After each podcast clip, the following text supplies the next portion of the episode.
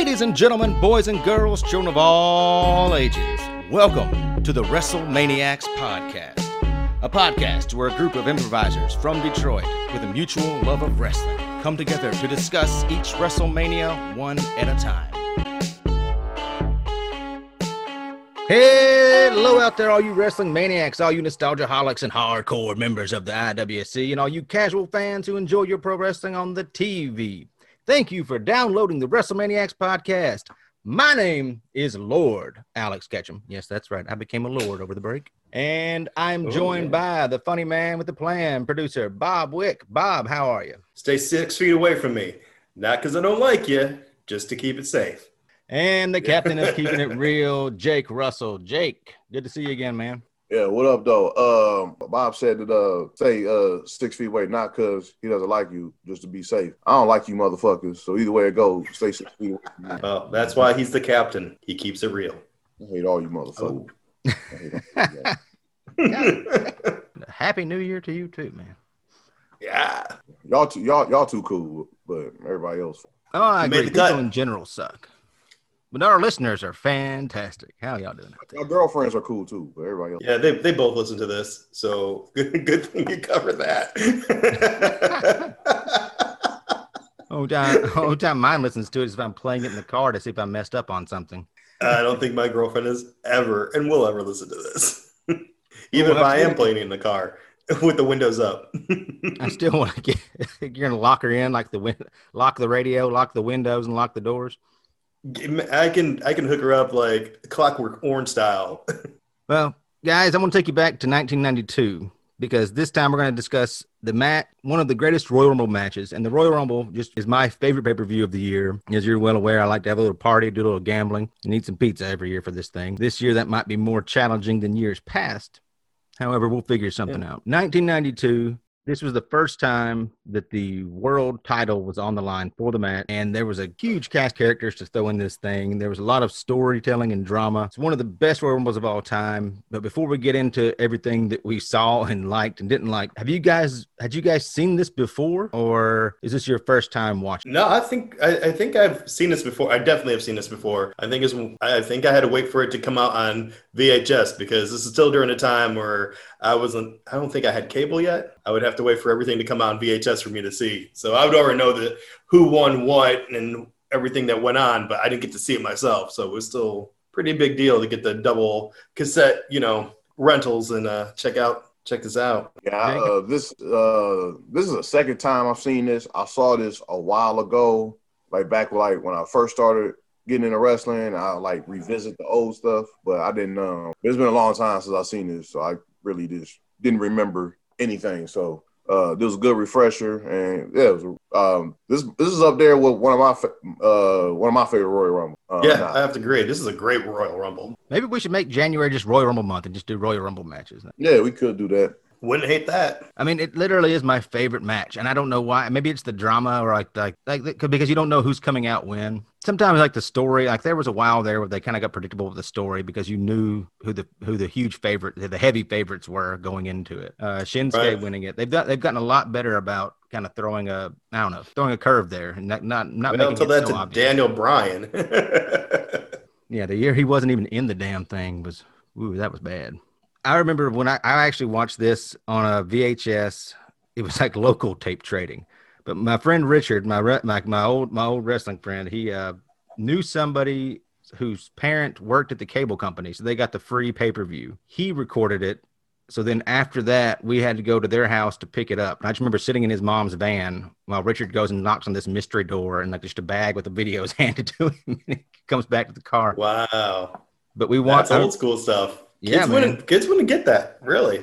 Kids would never understand, having to find, seek out stuff that you really want to get into.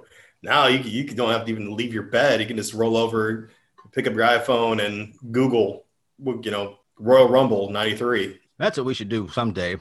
Is I want to have, a couple of guests and just have a big wrestling debate, but no Googling. Oh, wow. I miss old arguments where you had to use your words and not your phone to settle something. Yeah.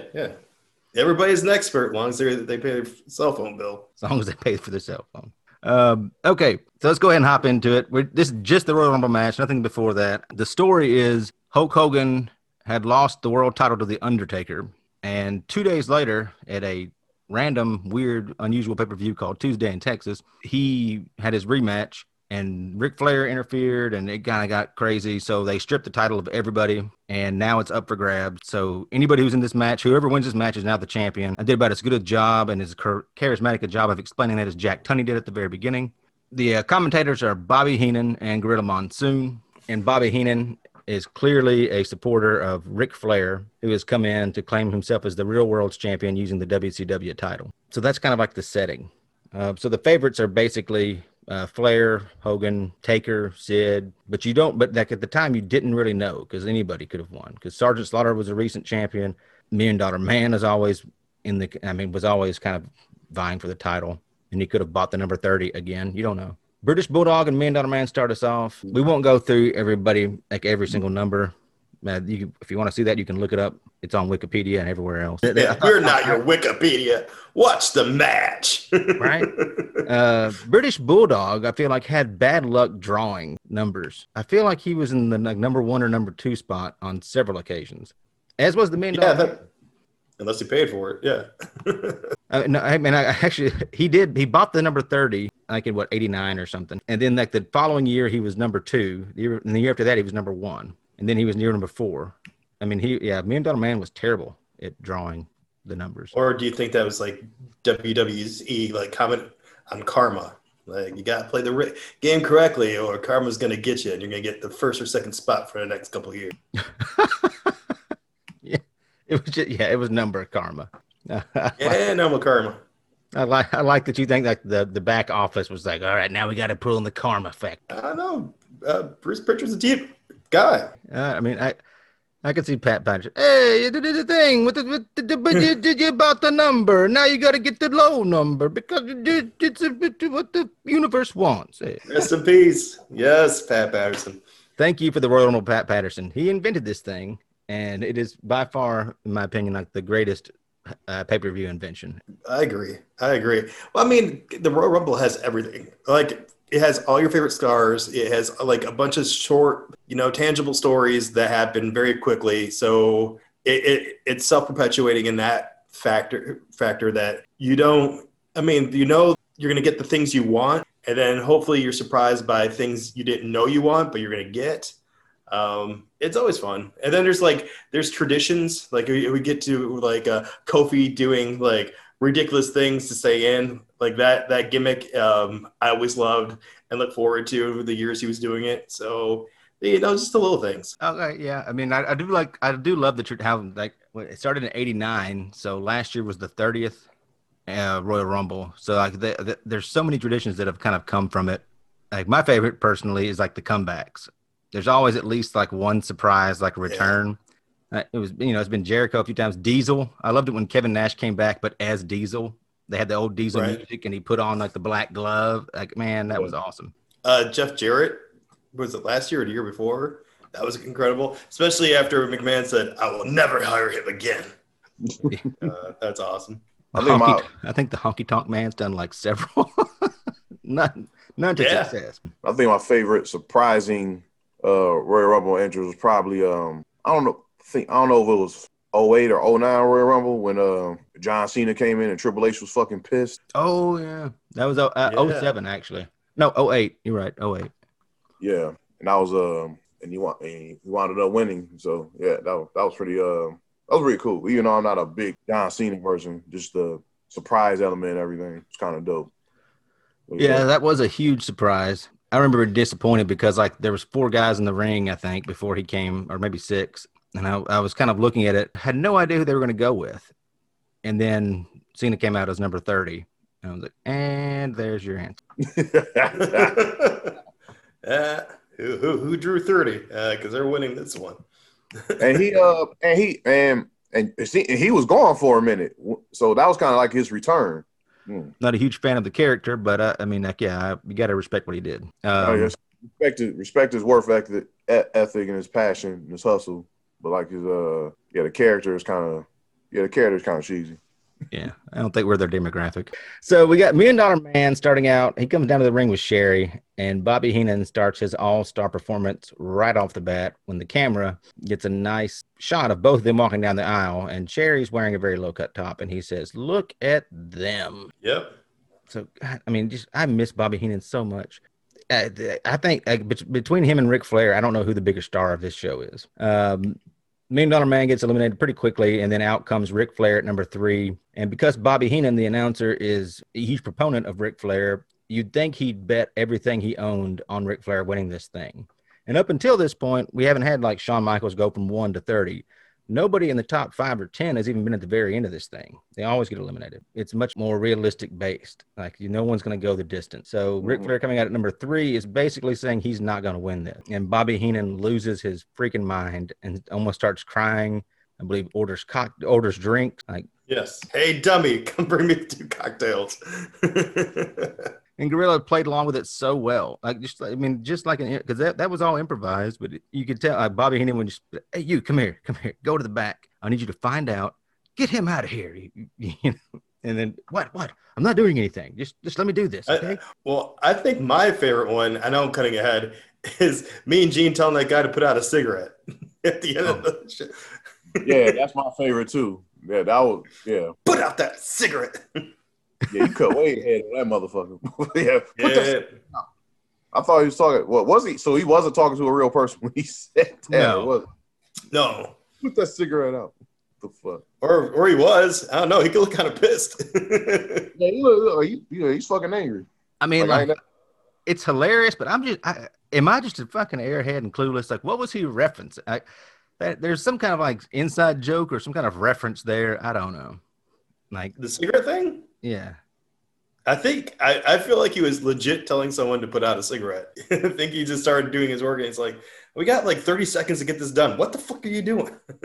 Oh, all right. I don't know. Regardless, it's hilarious. Almost as hilarious as the SummerSlam. Fuck. What the fuck? Yeah. So Ric Flair's out there and we can talk about certain moments, but in general, this was the highlight reel of Ric Flair. He literally worked with every single person who came in that ring, and these were all the top stars, and it was almost like catching him up on not being in the WWF for the past 10 years. You'd think that, like, you know, when they had a few people, other people could go like this long, they would, people would like always try to like hide in the corner, and Bobby kept yelling for Rick to do that, but he kept like, he was constantly taking bumps and constantly getting in the mix of the people. And I don't think there was a single person who entered the thing other than the Warlord who he didn't actually lock up with at some point, which just says a lot about him and the fact that he was able to do that. But like when Roman Reigns went like a long time in the ring, like, and he got powerbombed through the table at some point for some odd reason, and literally laid there for a third of the match till the crowd started chanting, "Roman is sleeping," and then he got up and got back in. Hard work versus taking a break. Hard work's gonna win every time. I guess, like, I don't know. What is the first moment in the very beginning? What sticks out to you at the very beginning of this thing, guys? I'm sorry? What sticks from like the early part of the Rumble? What's some moments that stick out to you, or anybody's performance that stuck out to you? Bulldog's performance. He was incredible. Good drop kicking off the ring, the Nasty Boy or whatever the fuck your name was. I don't know. But Jerry Sags, the piece of shit partner you referred to back in. Oh yeah, that was him. Here's your piece of shit partner. Yeah, that was him. But Bulldog. Bulldog. Just his whole performance. And like I said, I got mad when he got eliminated, even though I knew who was gonna win already. It's just I just got mad. Like, what the fuck, man? Like, that's how into it I was. That's how good this thing is. Like, you know it's gonna happen, but you still maybe the footage will change. I don't know. But it's like damn, man. Like, I want like damn, he should have won, or he should have lasted longer because he did so well, and he's such a fan favorite. Like, yeah, he looked incredible. Roddy Piper, I thought he came in hot. That was pretty cool. When he came in, after everyone but Flair was eliminated, here comes Piper, and the look on Flair's face, and that was a great moment. Then when they had to tussle, Yeah, I mean, I did. I really liked that. It was they kind of pulled that same move again later on when Stone Cold was hot, and he had thrown everybody out, and then Bret Hart's music hit. Yeah, and they both did that so well. I think that these guys, Piper and Flair, did the exact same thing. They did it equally as well. They had this history, and Flair's finally going to get a break. Piper's coming out. So at number 15, that was Roddy Piper. The Big Boss Man, I thought had this. Oh, yeah. Big Boss Man had a huge fucking pop, and he was fucking people up. He was fucking people up, man. But like he had like my favorite. He had my second favorite elimination of this match when he fucking just dove and Ric Flair ducked it and he went over the rope. That was pretty hilarious. I was like, damn, that's how Boss Man Boss Man just gonna eliminate himself pretty much. Like I don't know. Who was the guy that almost eliminated himself, but they got to go back in because you have to be thrown over the top rope by someone else's Macho. Randy Savage. Huh? Yeah. That was awesome. So let me ask you guys this. If you were in the situation, if you were in a King of the Ring situation, or not King of the Ring, I'm sorry. If you were in a Royal Rumble situation, what would your strategy be? How would you survive this thing? And it's you as yourself. You're not a strong wrestler guy. It's if Bob, Jake, and Alex got picked up today, driven down to Florida, thrown in a ring with 27 other wrestlers, how would you survive? I would first walk my ass to the ring and not run. Observe the situation. You don't want Titus O'Neil? Yeah, I don't want to fall for one thing and injure myself and lessen my chances. However, I would put a Titus after, because I feel like to officially have entered, you have to like go into the ring, right? Yeah. And then I would pull a Jerry Lawler, and I would just kind of roll over one corner, like roll in and roll back out, and then crawl under the ring and hide till I heard less feet. Okay. Or maybe have my phone down there and try to watch and see what's happening. What about you, Jake? I don't know. I would probably just like run up on people and smack them, and then go under the ropes outside, and then run through the audience and have them chase me. That will chase me through the audience, and right. Then I'll go back and do. I'll just be doing whole shit through the whole thing, just smacking people and run. Might grab a chair, smack somebody with a chair, run, low blow someone and run. I'll just be doing dirty tricks, like you know, pretty much like even more cowardly Ric Flair, something like that, some shit like that. That's probably what I would do. I think after I was pulled out from underneath the ring, I would pull the road dog and just like grapevine the bottom rope and tuck my chin and just hope people forgot about me. I always thought that was a genius move because he just literally wrapped himself around the bottom rope in the corner and just sit there for a good 5-10 minutes. Makes sense. Low center of gravity is the key. You don't want to be up. You don't want to be up high. Oh, that would be my plan. I would dip myself in honey, then roll around in thumbtacks. So you wouldn't want to put your hands on me. Then I would just sit in, you know, towards the corner and just use dead weight. So if you had to pick me up, you were stabbing the shit out of your hands, and it wasn't going to be pleasant for either one of us. No, okay. I got you, like the human pincushion thing there, yeah. Yeah. I think I'd probably wind up shitting myself, like if a bear attacked me when I was wrapped around the bottom rope, just trying to get the bear away. You know, that's what you're supposed to do, play dead and shit yourself. Or at least they said that on TV for comedy. So it'd be funny. Okay. And then I'm thrown over the top rope. Yeah, I don't think I'd fare very well. Give me like 2 years to get on steroids and shit. Maybe it'll work. You think it 2 years? Okay. I mean, like I wouldn't have to shit myself. Oh, okay. That's fair. If you put Jacob from now into the 92 Royal Rumble, I'll probably be talking shit about everybody's haircut while I was in there. So that'd be your thing. You'd humiliate them so bad they'd eliminate themselves and just leave. Yeah. Just get hurt them emotionally. Or they'll get mad and chase me. I don't know. Hopefully jumping over the top rope when they do. Look at your weak ass mullet. It's just trash. And then I have them chase me. Everything I'm gonna do is just have them chase me. That's what I'm gonna do. I was about to say there's a common theme going through here. But. Yeah. So you're going for the endurance game. I see.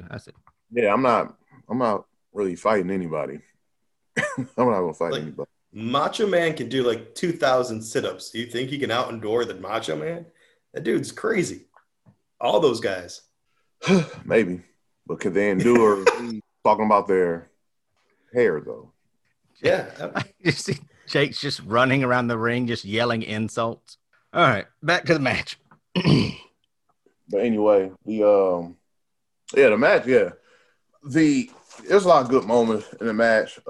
Shawn Michaels had hella close calls. I think he probably had he's second place for the hella close calls next to Ric Flair. Yeah. Which is great. If you want to do a drinking game, you should and there's two ways to do it, I think. The number of times drink every time Shawn almost gets eliminated, and then drink the number of times Bobby Heenan says not fair to Flair. Wow. I think if you did both, he would die of poisoning. You would, yeah, call an ambulance. But I mean, you would maybe shots of beer. Like a power hour. The entrance music aspect was missing. Yeah, I mean, I think the biggest thing you would have, you go back in time and change stuff. You know, WWF has actually edited a lot of the sound and music on a lot of their stuff because of the streaming rights. Like if you watch an old Chris Jericho match on WCW, it plays as WWF music because I think that music is actually patented for the TNT basketball games. Wow, that's wild. Yeah, that's in Chris Jericho's first book. His entrance music, I think, was basketball number 4. So I like basketball number 4 better than Mambo number 5. So that's pretty good for ECW. No, WCW. ECW, they probably did it for the ECW matches too. They probably changed all their music for the ECW because they just played a lot of copyrighted music. AC/DC and stuff. Yeah. Metallica. Then Tommy Dreamer come out to Alice in Chains or some shit. You did that shit or something. I don't know. No, I mean, the Sandman came out to Enter Sandman. They didn't pay nobody for that. Yeah. And to get a Metallica song, you're paying almost Beatles money. They don't mess around. Yeah, mm-hmm. Yeah, they don't. They don't fuck around with their say. So wait, you said in WCW his music was basketball number 4 or some shit, right? Yeah. Mm-hmm. Because his entrance music sounded like fucking it sounded like a Pearl Jam song, and that was basketball number 4. Or was that a different one? Yeah, no, I mean, Chris Jericho's entrance music in WCW was literally like a little fake music thing they made that would play in the background of basketball intros and outros or something. So that's why they play all his WWF music on the streaming. The other music they might have it might have been WCW created. Jimmy Hart did some things with them, helped them make some music and stuff. So. But yeah, a lot of it was at least Chris Jericho specifically was just something they had on file. So yeah, they had big plans for him coming in. And so yeah, I think the biggest thing missing, especially from nowadays, is the entrance music, like you were saying, Jake. There's a Pavlovian response when you hear that first note of somebody's music and you know what's coming. But at this time, right. They weren't doing that, so you'd hear the people count down. And then it was important for the guys to kind of burst out of the curtain so they could see who they were. Right. Even though I missed that, people, you still had that, that surprising, ovation. Well, not surprising ovation, but a big ovation for certain people. Some guys got real big pops, Roddy Piper, Macho Man, Hacksaw Jim Duggan got a huge one. The Bulldog got a big one. Right. So the big Boss Man got a huge pop. Bulldog was one of the first people, so you heard his music and everything. Yeah, yeah. But I'm talking about the guys who during the match you couldn't hear their music and you just saw them people just erupted. Just you saw all a lot of people.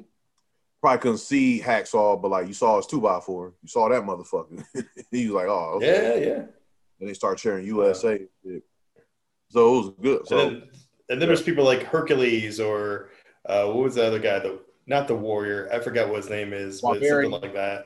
Barbarian, yeah.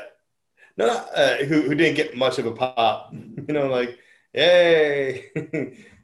10, 9, 8, 7, 6, 5, 4, 3, 2, 1.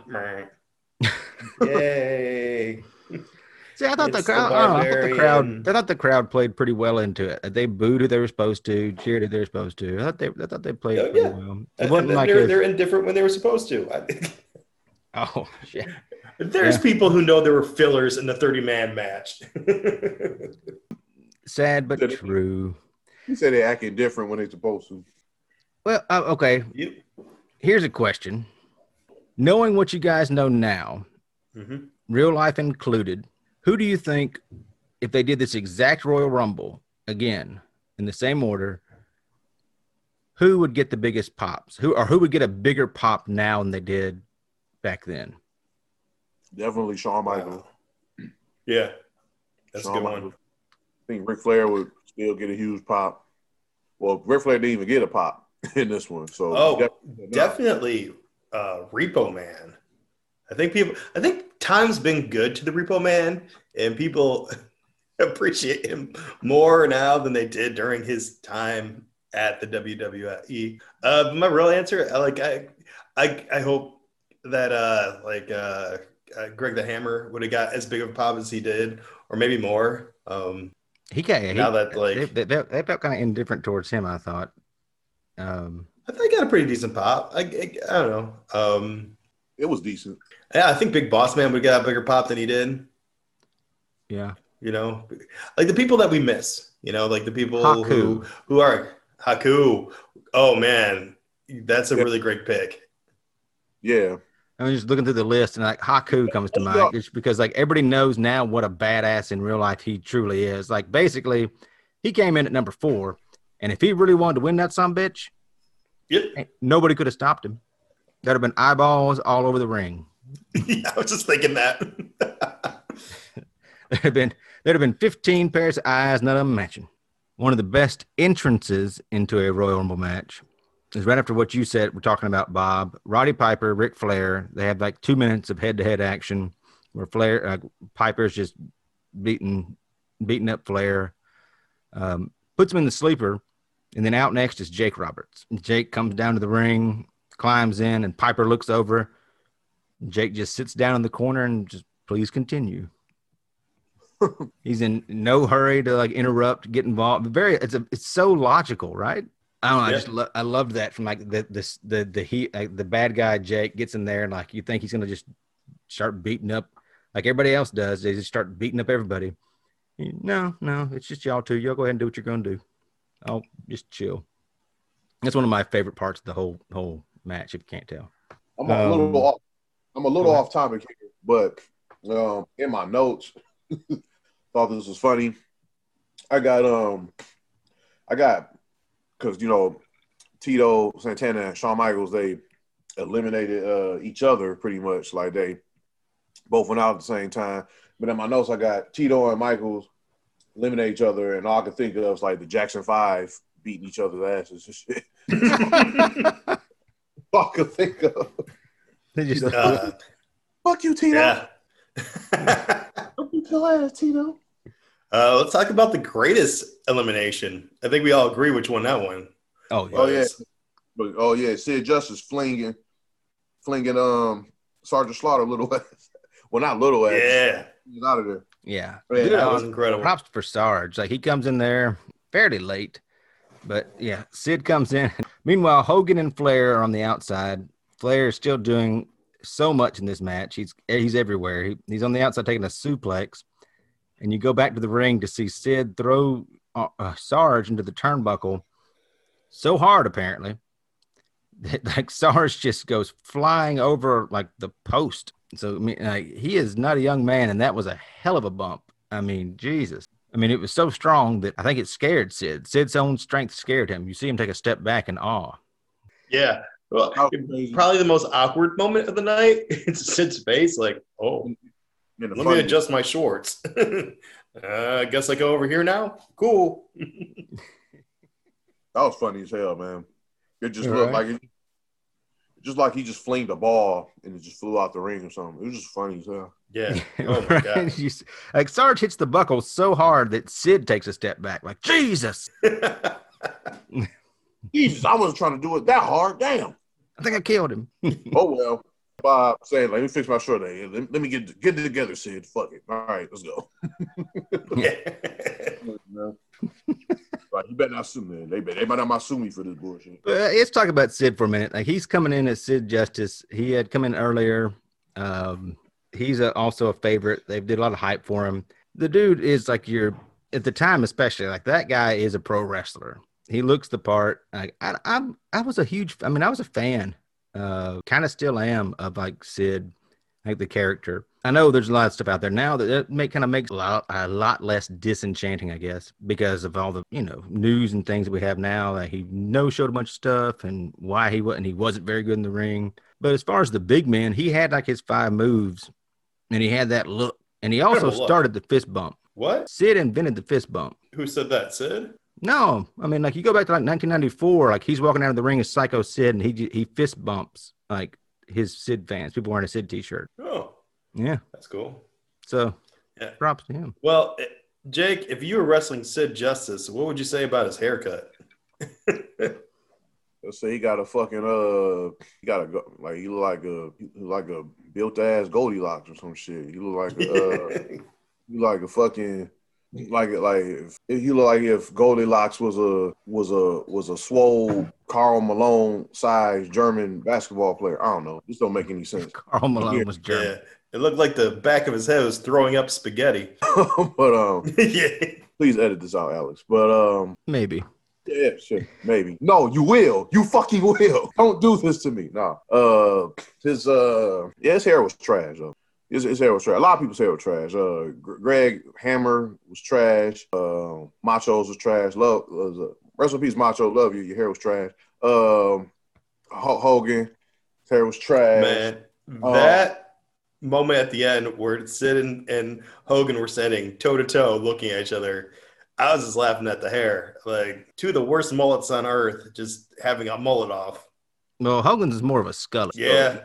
Hogan had like a mini... Had like a mini head cape, pretty much. That's what his shit was. That's what he had at that point. He had like just like a little, like his hair was just like a cape for the back of his neck and shit. That's what it was. That's what it looked like. That's what his shit looked like. Everybody's hair was trash. Like what y'all think of British Bulldog shit with the shit braided? What y'all think of that? Corn rolled when it started getting loose after the third opponent. I always kind of liked the British Bulldog braid thing. Like it was very different for the time. It's for me. It's like as a kid, it's kind of like that iconic look of his because I just associate it with it. Yeah, I say everyone's hair was trash. The best hair was probably Roddy Piper, probably coolest hair or whatever. I don't know. I'm judging white people's hair, so I don't know. But someone's got to. So, but. I thought Erwin R. Shyster had a nice come over. Mm-hmm. Nice little part. Oh. Looked pretty good. The final entrant coming in is the Warlord. Oh, that's who I was talking about, the Warlord. Ugh. Not the Barbarian. They both were kind of like, eh. Well, they used to be the Powers of Pain, so I can say you can mix them up. They were a team. Yeah, but they both were. Eh. Well, yeah, and the audience let you know it. I do. The Warlord came in and was immediately eliminated. I think he held the record for the shortest time in a Rumble up until Santino recently. The end of the match, which we all know, Ric Flair wins. But how does he win? Well, Hulk Hogan is messing with Ric Flair. Sid does what people do in the Royal Rumble and takes advantage and eliminates Hulk Hogan. Which is fair. It's following the rules. Which is fair. Mm-hmm. They both sign up for the match. That's what you're supposed to do. literally, like, they zoom in on, like, Hogan and Sid's faces, and, like, Sid, you can see Sid say, every man for himself. Well, Hogan doesn't take this appreciatively and grabs Sid's arm and is trying to pull him over the top rope because he feels like he was unfairly eliminated, unlike everybody else in the entire match. And Ric Flair takes advantage and dumps Sid out with Hogan's assistance. Yeah, he basically stole that move from the Refrigerator Perry. Yeah. Did it to John Studd in like the first one. WrestleMania 2. Yeah. Yep. Which was a cool move because it's a non-wrestler doing it. So he's punching up. This is just, Hogan doing heel moves. Hogan was doing heel moves this entire match. He comes in, rips off his shirt, starts choking people out. The only guy in the whole entire match to use a weapon, it's Hogan. Not only, like, before he even pulls off his shirt to strangle people with it, he's raking eyes. He goes in there and just punches and rakes everybody's eyes. So he's going for the eye. He's just doing, like, straight up bitch moves the entire time. And that's supposed to be our champion. Yeah. He's and then he gets mad and gets eliminated. Like, no, you ain't supposed to eliminate me. Like the utmost entitled privileged shit you can do. Like he just man. Like, hey, Hogan's trash. Yeah, you know what I'm saying? It didn't make sense. You said what? It didn't make any sense. Then you can see it in like, and the crowd was on Sid's side. They was like on the side. It was like, why did you? Like, that was some whole shit you did, bro. Like, Sid did what he's supposed to do. Eliminate you, motherfucker. Like, somebody else got to win. Like, I completely agree, yeah. So, I would like to see a world where that didn't happen and Ric Flair versus Sid Justice and Flair, after 60 minutes of wrestling, had to figure out how to get this big man over a top rope. To me, that would have been way more better. Yeah. I mean, you could have had Sid and Hogan go head-to-head and be – teetering both, and then Flair come up from behind and dump them both out. Yep. And then they could have got mad at each other for putting each other in that position. Either way. I feel like this was the moment, though. Sid Psycho is crazy because he was playing by the rules, Sid, if anything. Yeah. So you saw the crowd reaction when Hogan gets eliminated. And I'll admit, going back and watching this, I thought Hogan was going to get his pop coming out was extremely loud. So people are still with him. Maybe not everybody is. Maybe a lot of people are getting tired of him because this is that period where people started kind of saying, maybe we don't like this guy as much anymore. And then he does this. And in the past, like, Hogan could do these things and Jesse Ventura would call him out, but he would still get cheered for it, This time it did not work that well. I remember as a kid, thinking the exact same things that Jake said, like he lost fair and square. Yeah. The other guy didn't do anything wrong, but they're trying to make him the villain because he didn't wait and go face to face the dude. That's not the fucking rules. No one was doing that shit. So why should he? So, question to you: would you have turned Hogan heel, as in like NWO, you straight up bad guy at this moment? Oh, absolutely, Jake. I don't know what I'm trying to say. Here's what I'm trying to say. Like, Hollywood Hogan, even though it was a heel and Hogan embraced the heel and shit, people still liked it and thought it was cool. People still loved it. You know what I'm saying?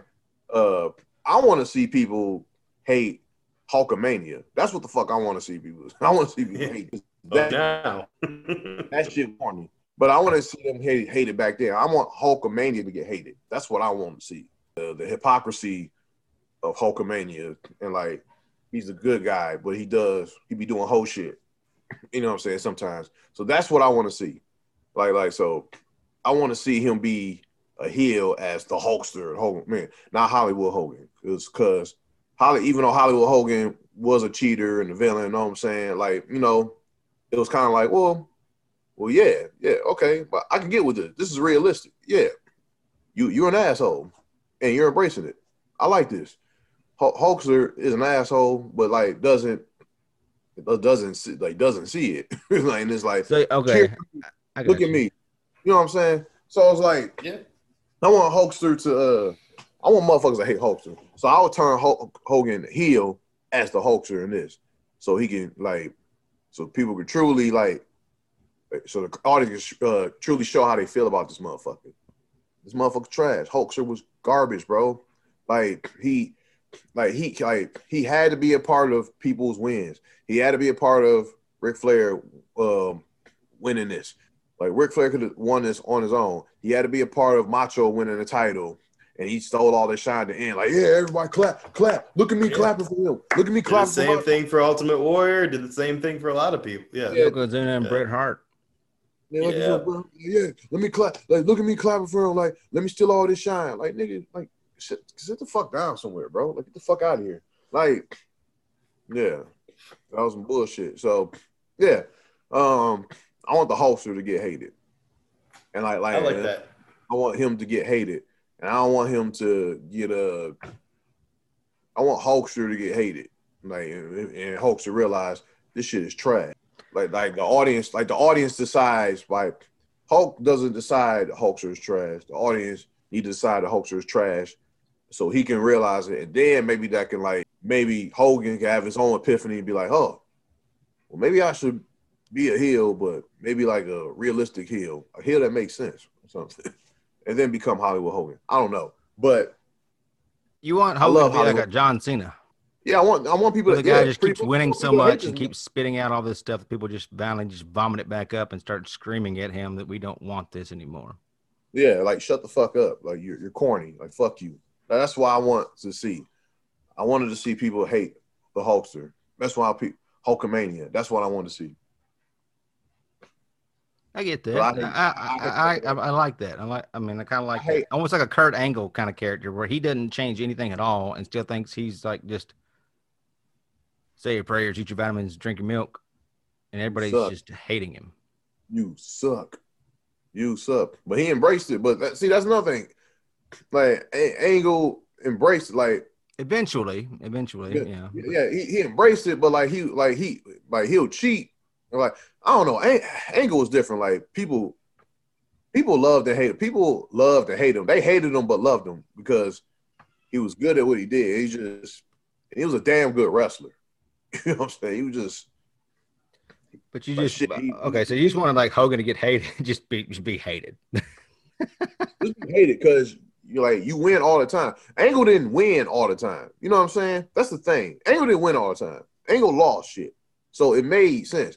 Hogan just had everything handed to him, and it's like, man, fuck this. You like you trash. Macho Man is better than you. You know what I'm saying? Earthquake. The same thing could be. I feel like there's a lot of similarities with Cena, except for the audience was just more vocal these days. Yeah, because he basically beat everybody, even though he beat everybody, even when he shouldn't be. Like he beat the Nexus by himself, and just kind of buried a lot of things, and people hated it. Like I can see that. I can see what you're saying. And that would have changed the whole NWO. I think the NWO thing got over so well was because people were waiting on him to. People by that point were so tired of the Hulkster, like they wanted something different. So when he finally did do it, it's almost like the Roman Reigns thing. Like I think he's more popular now, and he's a bad guy because people have been wanting him to be a bad guy for forever. He's a lot more interesting, just in general, as a bad guy. It just fits his style and. And him trying to be, I know, I like not in real life, but like his wrestling style fits better with the heel and the overall look. Just, yeah, way more entertaining. Yeah. Mm-hmm.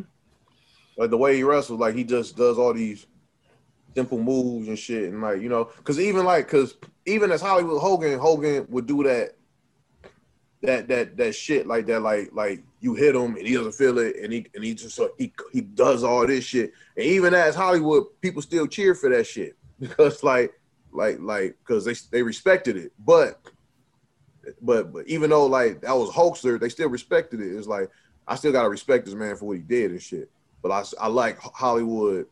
I just like Hollywood way better than oh yeah. It and that was crazy, man. It's just I don't know. I'm going off.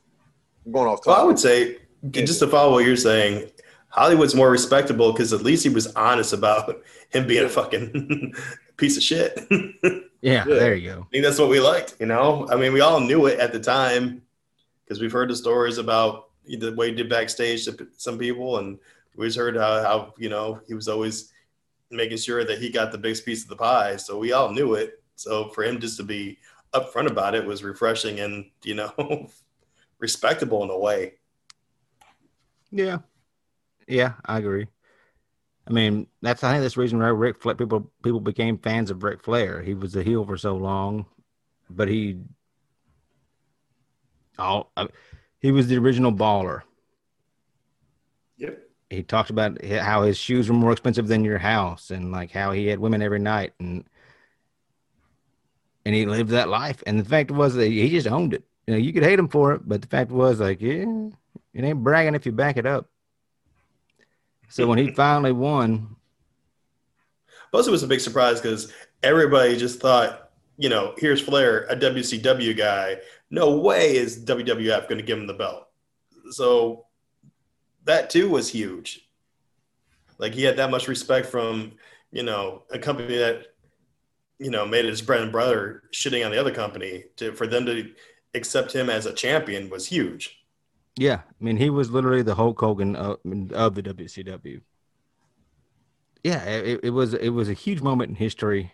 It was a great Royal Rumble. Bobby Heenan crying at the end, like with Ric Flair winning, and everything that Bobby Heenan did during this to keep that story going. It was literally a work of art. This is, I think, as far as storytelling, you don't get anything like this again until maybe some of the stuff with like Stone Cold and McMahon, but even then I don't think it compares. I mean, it's an amazing match. So much fun to go back and rewatch it. Yeah, this was just a great show. I don't know, any final things you guys want to say about it? I don't know. I would put it up there as a must see. I thought it was really entertaining. I really enjoyed it. I'm surprised it doesn't get more. I don't know. People don't talk about this one as much as I think they should because it was really entertaining. I enjoyed it. Yeah, and it was like, and how many Royal Rumbles is are for the actual championship? They're usually for like the number one contender spot, but this is for the title actually. So this was the catalyst for that. This was the first one with stakes. So the previous 3 or 4 had been just to win it. This one was for the title, and it was the year after this they started making it for the number one contendership. It's an amazing hour-long. I mean, like it could have been a pay-per-view by itself, just that single match. There was so much story going on. So can't recommend it enough. Guys, I appreciate you watching it, and let's just keep watching wrestling. Next time, we're going to be talking about finishing maneuvers. So if you have a top 10, send it to us on our Facebook page or email us at WrestleManiacsPod@gmail.com. And until then, my name is Alex Ketchum. I'm Bob Wick. Jake Russell. And we'll be going for the leg. Hold up now before you go. We here at the WrestleManiacs Podcast want to thank you for listening. We want you to know that this is a podcast by wrestling fans for wrestling fans. So we want to hear your feedback. We want to hear your stories, your comments, your questions, so we can make this podcast as good as possible. Now, in order to get in touch with us, you can hit us up on Facebook at WrestleManiacs Podcast on Facebook, or you can email us at WrestleManiacsPod@gmail.com or on Instagram at WrestleManiacsPod. Thank you for tuning in, and we want to also thank Gabber Media. You can check out all their other great shows, or however you get your podcast, or at GabberMedia.com. See you guys next time.